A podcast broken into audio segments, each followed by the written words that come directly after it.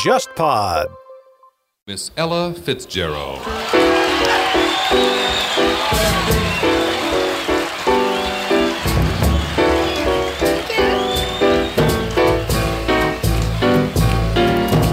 This can't be love because I feel so well. No sobs, no sorrows, no sighs. 欢迎收听天方乐坛，我是顾超。在今天节目当中呢，想和大家一起聊一个话题。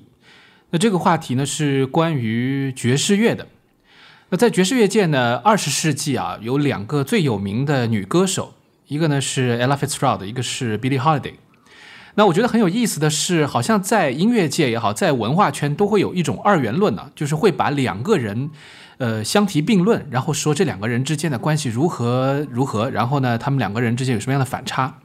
那说到中国的比较有名的例子，就是说唐诗的时候呢，会说到李白和杜甫，是吧？啊，一个人好像非常潇洒飘逸，另外一个人是苦大仇深，或者是，呃，有些人会提到这个呃孔子和老子，这个儒家和道家之间的这个区别，等等等等啊，把他们两个人并置，然后呢说他们的关系。那 Ella Fitzgerald 和这个 Billie Holiday 呢，恰巧呢在声音上面呢又有很多的差异，所以也被人经常拿出来对照。那么今天节目呢，一开始我们刚才在开头的时候给大家放的这首 Ella Fitzgerald《This Can't Be Love》，就是他在一九五七年的时候七月四日的一个现场。那么这个 Newport Jazz Festival 上面的现场录音，由开头的主持人介绍引出这位歌手，台下热烈的掌声呢，可以说也是见证了这一位被誉为呃 First Lady of Song 爵士乐第一夫人在职业生涯上的一种辉煌的成就啊。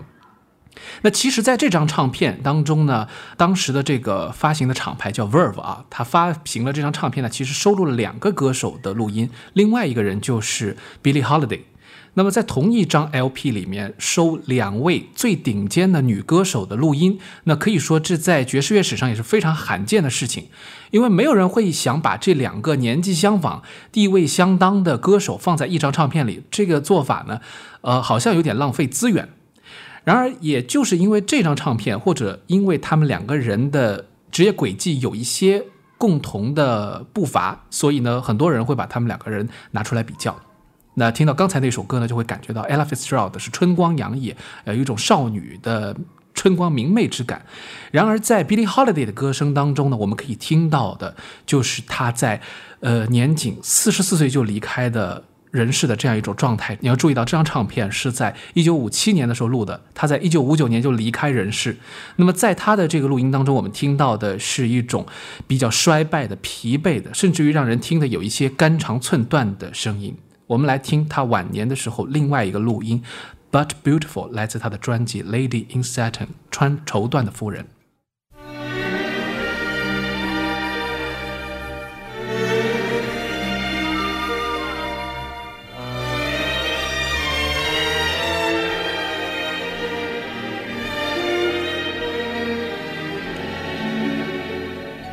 Love is funny. Oh, it's sad. It's quiet. Oh, it's mad. It's a good thing. Oh, it's bad. But beautiful.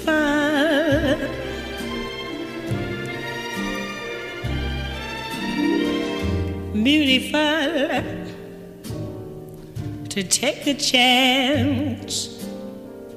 And if you fall, you fall. And I'm thinking I wouldn't mind at all.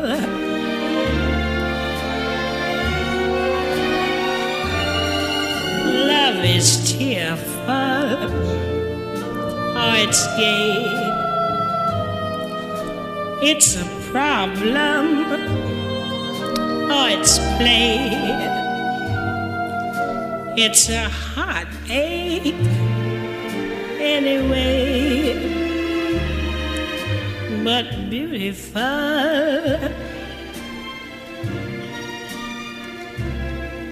And I'm thinking if you were mine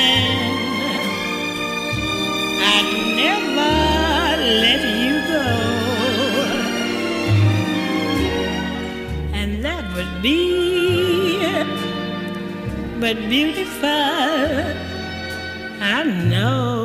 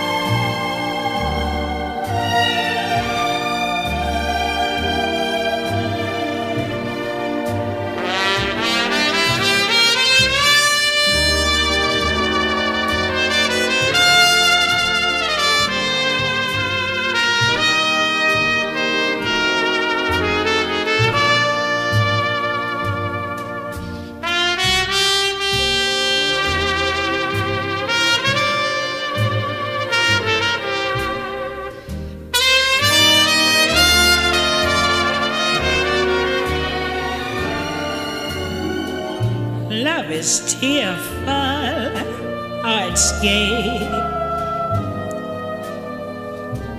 It's a problem, or it's play. It's a heartache anyway, but beautiful.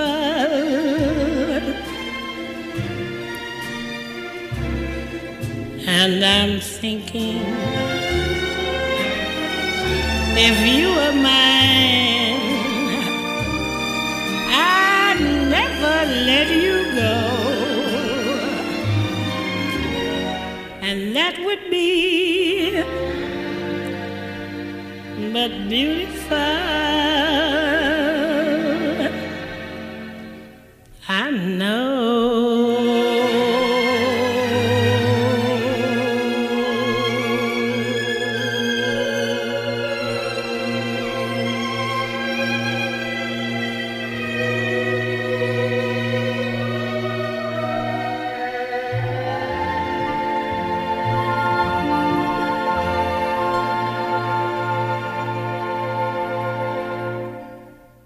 那如果说 Ella 她的外号是 First Lady of Song，爵士乐的第一夫人，或者叫爵士歌曲的第一夫人，那么也有人把 Billie Holiday 称之为 Lady Day，啊，戴夫人。那么这个名字其实是他长期的合作伙伴萨克斯手 Lester Young 给他起的这个名字。那么也体现了很多人对于他的热爱和对于他的一种亲近之感。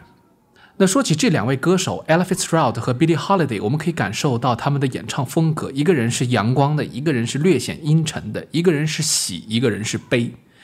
那有人也会觉得他们两个人的人生轨迹大概也就是这样吧。不过事实上呢，其实两个人的对等的地位，或者说那种音乐风格上的反差，可能没有呃他们歌声表现的那么大。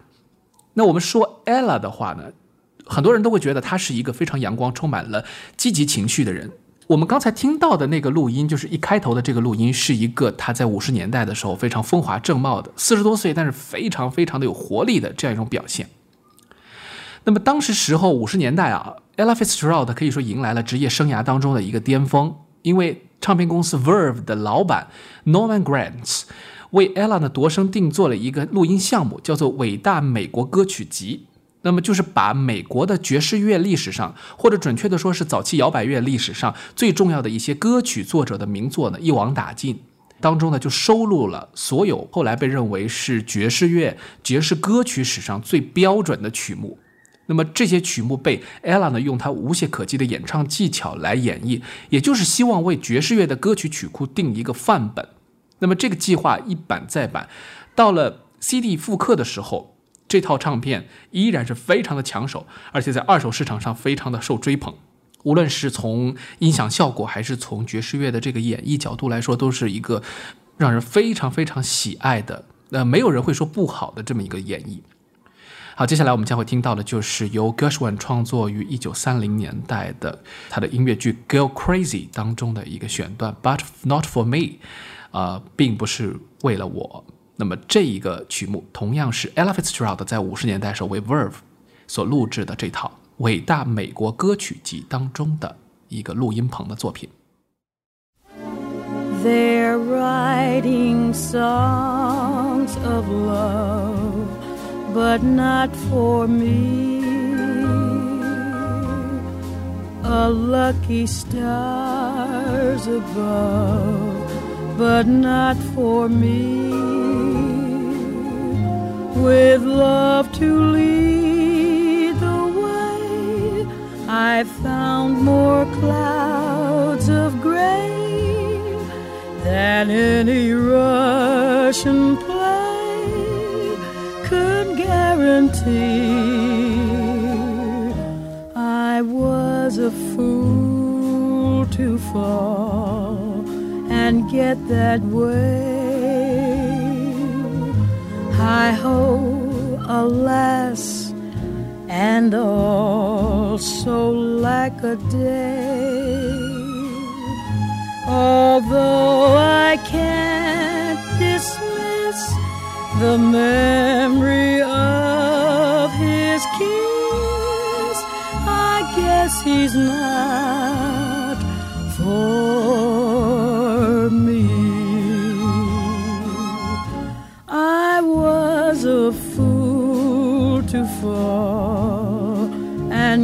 get that way.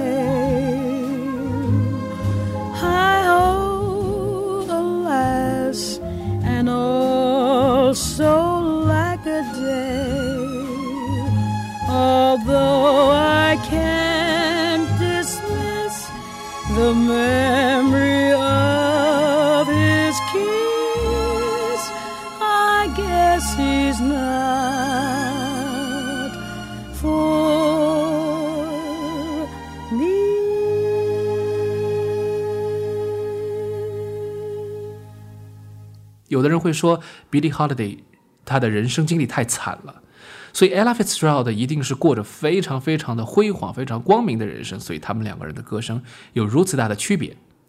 但其实呢，Ella Fitzgerald 也并不是那么快乐的，因为她的出生背景，如果大家去查一下，就会知道她的父母从没有结过婚就生下她。那么在她十几岁的时候呢，她的母亲就因为一场意外的交通事故离开了人世。那 Fitzgerald 至少在他的一生当中结过两次到三次的婚姻，而这些婚姻基本上都是以悲剧告终的。那我觉得 Ella Fitzgerald 用一个不恰当的比方吧，他就是爵士声乐史上的一个莫扎特，因为大家知道莫扎特也是一生当中非常坎坷的，但是他的音乐当中总是阳光多于阴暗。当然，在他们的音乐当中，你都能够听到他们的一些对于世事的感悟，对于人生经历的一种体验。但是这种体验是藏在背后的，在表面上，我们听他们的音乐，永远是给人一种非常有能量的一种感觉。Elephant Stroud 其实他的一生当中，不光是积极的参与到这个音乐的创作当中去去感染观众啊，而且他在社会活动当中也是非常积极的。那很多朋友看过《绿皮书》的这个电影的话呢，就会知道了，其实当时的黑人，不管是有名的这样的艺术家，还是普通人，其实都受到了非常大的歧视。在美国呢，黑人社会地位是非常低的。而在 Ella Fitzgerald 红火的那个岁月里面，他依然受到了很多不公正的待遇。他用自己的行动去证明黑人应该获得他们所拥有的这种权利。所以当时时候，也就是大概在一九四零年代的时候，当 Norman Grant，也就是我们刚才提到的 Verve 唱片的老板，带着 Ella Fitzgerald 在美国巡演的时候，他们特别的要求主办方所有的场馆都必须要保证，不能够把有色人种和白人的观众的座位给分割开来，应该让 Ella Fitzgerald 这样的黑人歌手和白人或者说男性歌手一样。获得同等的演出报酬，那当然了，这样有名的歌手可以说他有权利去拒绝那种不公平、不公正的待遇。所以当时 Ella 的原则就是，如果你有这样的不公平、不公正的行为，那我就罢演。那么 Ella 是个非常有个性的人了，我们大家都知道了。但是 Ella Fitzgerald 其实她的呃演唱，我们也会用精准、用杰出、用灿烂去形容她，因为她的技巧非常的出名。他的炫技，他的拟声唱法 scat 啊，可以说是爵士乐史上标新立异的。很多人只能在后面模仿他去做这些炫技，但是没有人能够像他一样自然而然地流露出来。那么，在 ella 非常著名的柏林现场当中所留下的 Mac the Knife 麦克小刀，其实也是非常显示他才华的。ella 这个人是很随性的，他经常会在演出的时候忘记唱词，正是因为这样的一种情况下，他会很即兴的去用一些呃临时的起意，来把自己的一些错误或者说忘词儿的情况给遮盖掉。在 Mac Knife 里面非常经典，有这样的一个场景。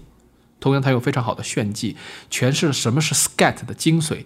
同时呢，呃，这里面还有一段特别的模仿，让 ella 获得了另外一种非常粗犷的声音。我们一起来听一下。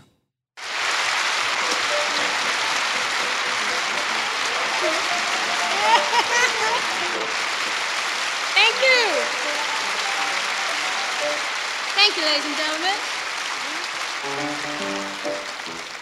Thank you. We like to do something for you now. We haven't heard a girl sing it. Since it's so popular, we'd like to try and do it for you. We hope we remember all the words. Oh, the shark has pearly teeth, dear. And he shows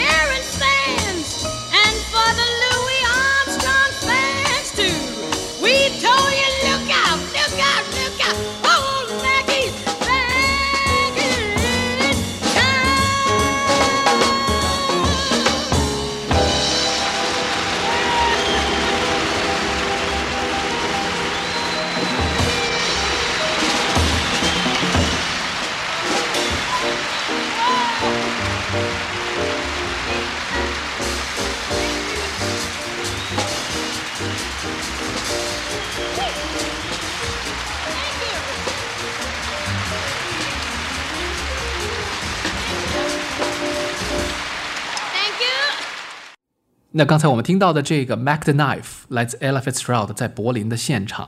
我们听到的这个演绎当中，Ella 有一段非常男性化的，有一段非常粗犷的声音在模仿另外一个人，这个人就是 Louis Armstrong。这是和 Ella 和 Billie Holiday 在同时代的一个爵士乐的巨人。当然，Ella 其实把他看成是一个前辈了，因为在 Ella 很小的时候，他就听 Louis Armstrong 已经出名的录音，憧憬着能够成为一位呃爵士乐的歌手。那么直到后来成功，两个人甚至于有了非常漫长的合作。那如果说两位天后啊，Ella Fitzgerald 和 Billie Holiday，他们之间没有一种天后之间的对决感，或者说一种对阵的感觉，这也是因为爵士乐它本身就有这样一种魅力吧。因为我们听，包括像 Louis Armstrong 这样的歌手，他其实影响到了之后的摇滚乐，影响到之后的流行音乐。他告诉人们，声音不一定是像歌剧当中那样非常光滑的、非常完美的、非常美好的，它也可以是非常原生态的。用一种原生态，用自己本来的音色去诠释一种对于音乐的感觉，这是最重要的。感觉对了，什么样的东西都可以成为音乐。那么，这个没有标准化的、去标准化的演唱方式，在爵士乐当中是不二法则。也正是因为这种不二法则，我想，当你看到古典音乐当中不同的著名的歌手之间有那种宫斗戏的时候，你就会发现，爵士乐没有。Ella Fitzgerald 和 Billie Holiday 是和平相处的，他们两个人没有任何的竞争关系，彼此没有说过彼此的坏话，甚至于 Ella 在很多场合会带着一种崇敬的目光去看 Billie Holiday，而 Billie Holiday 也是从来没有对 Ella 说过什么，觉得他是好像后辈，或者觉得他比自己出名晚，呃，不如自己，类似于这样的这种鄙夷的这种态度。这种和平也是体现了爵士乐的一种多元性。所以你可以喜欢 Billie，你也可以喜欢 Ella。或者你两个人都喜欢，甚至于都不喜欢，都是可以的。那么接下来我们可能就要听听 Billie Holiday 的声音了，因为在他的音乐当中，我们前面听到的他晚年的在穿绸缎的夫人当中非常苍老、非常疲惫的声音。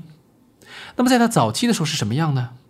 其实我觉得，相比 Ella 那种非常清脆亮丽的声音来说，Billie Holiday 是永远做不到的。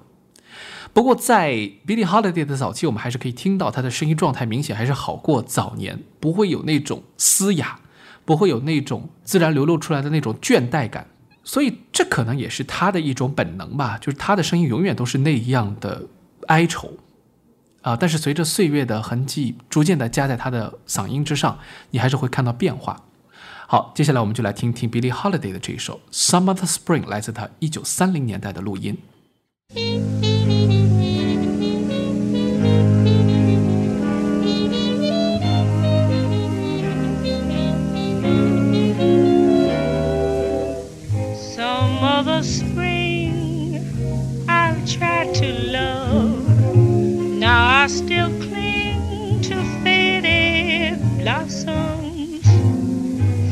When worn, left crushed and torn. Like the love affair I mourn. Some other spring when twilight falls. Will the night spring another to me? Not your kind, but let me find it's not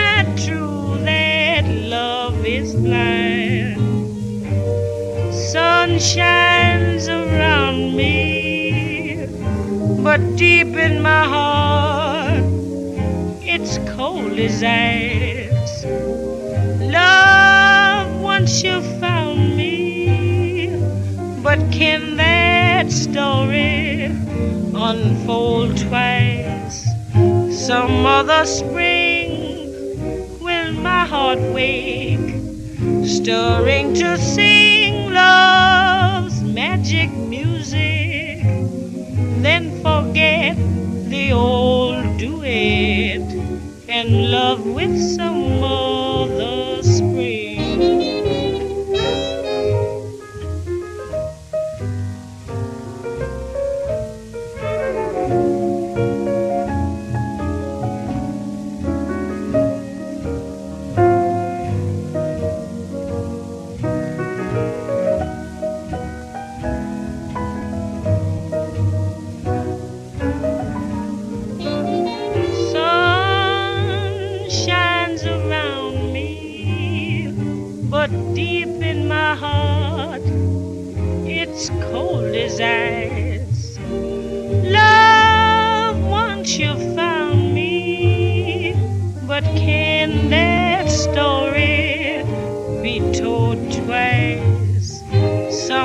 spring will my heart wake, stirring to sing love's magic music,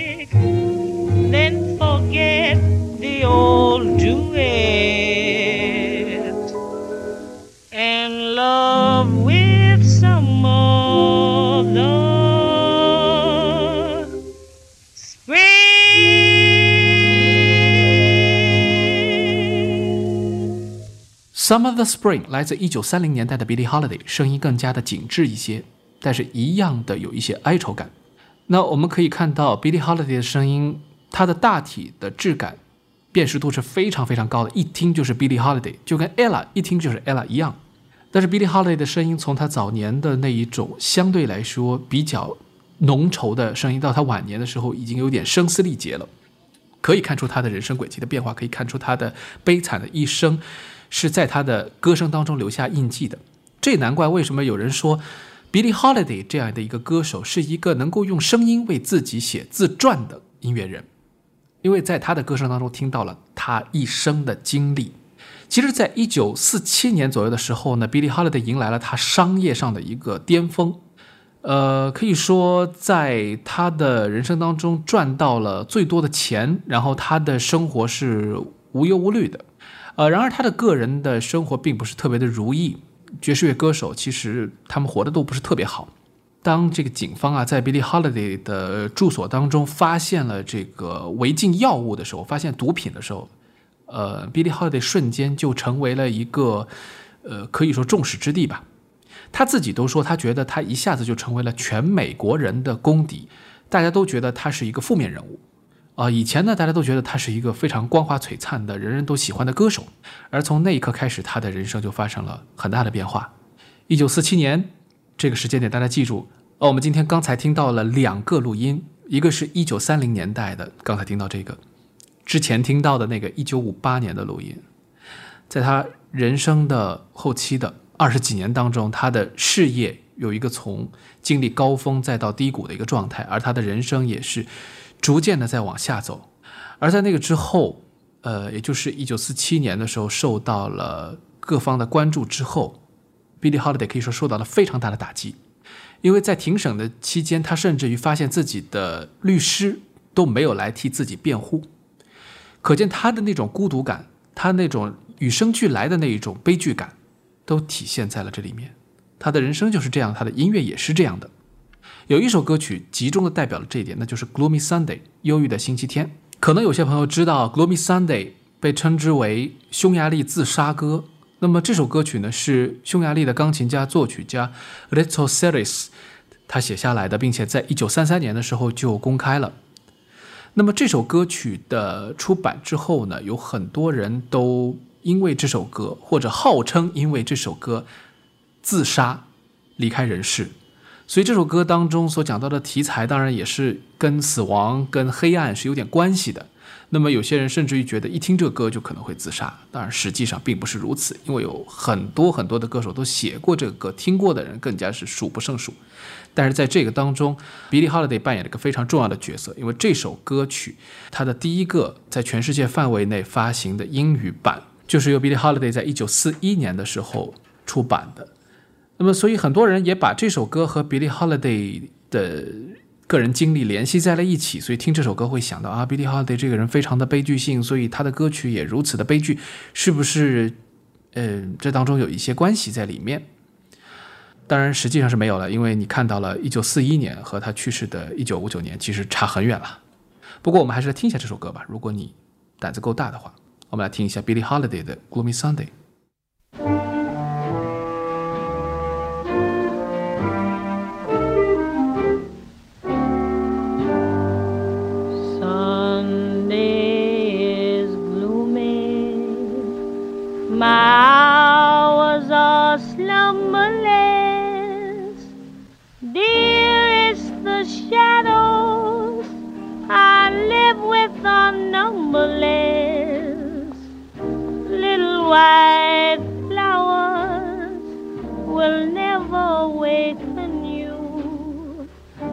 not where the black coach of sorrow has taken you. Angels have no thought of ever returning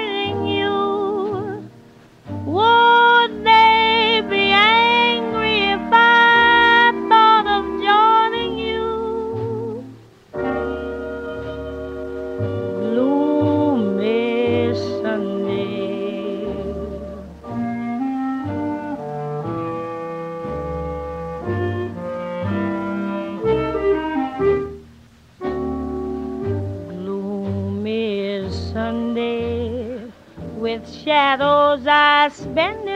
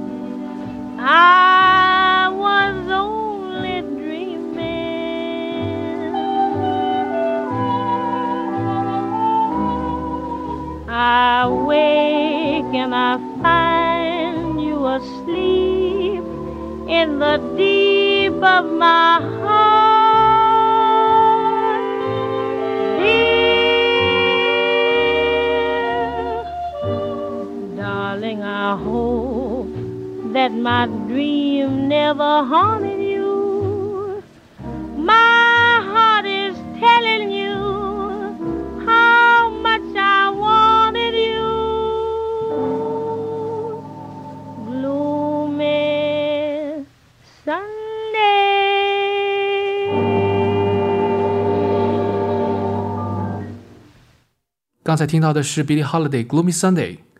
我们看到，其实不光是 Billie Holiday、Ella Fitzgerald 的一生当中也是非常的坎坷。很多爵士乐手在一生当中，他就是经历了很多的颠沛流离啊，或者在自己的个人生活啊，在他的事业上遭受了很多挫折。不过，这个其实跟他的音乐应该是分开的。所以，我想有的时候后续的一些写下历史的人，总是会刻意的或者说不经意的把这些价值放在上面，然后去讲这个人和那个人的关系是什么样的，或者他们两个之间有什么样的一种反差，所以导致他们的人生轨迹完全不同。你听他们的歌就是不一样的吗？他们的唱歌的方式也是不一样的吗？嗯，不完全有道理。所以我想听歌就是听歌了。有的时候，其实你当你听过这一个节目之后，你可能还是会对这两个歌手的歌声做出自己的判断吧。我想这个永远是一个开放的答案。那就像 Ella Fitzgerald，其实她在晚年的时候，她也很喜欢唱 Billie Holiday 曾经唱红的歌。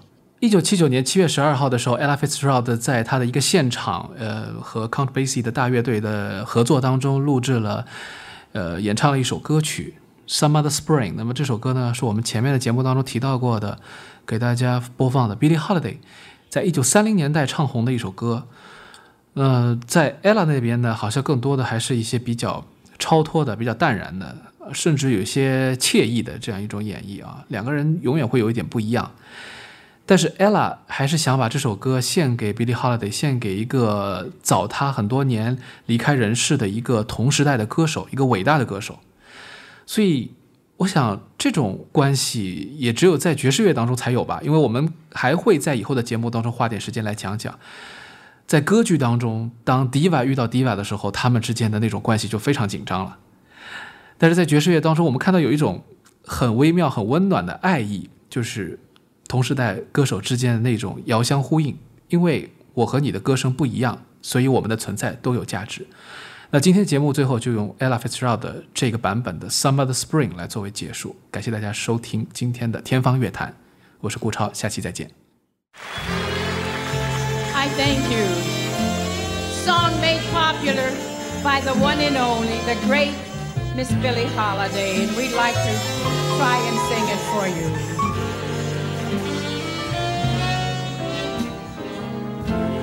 Some other spring will my heart sing, clinging to Nile's faded blossoms, fresh when worn left crushed and torn. Like the love affair I mourn. Some other spring when twilight falls. Will the night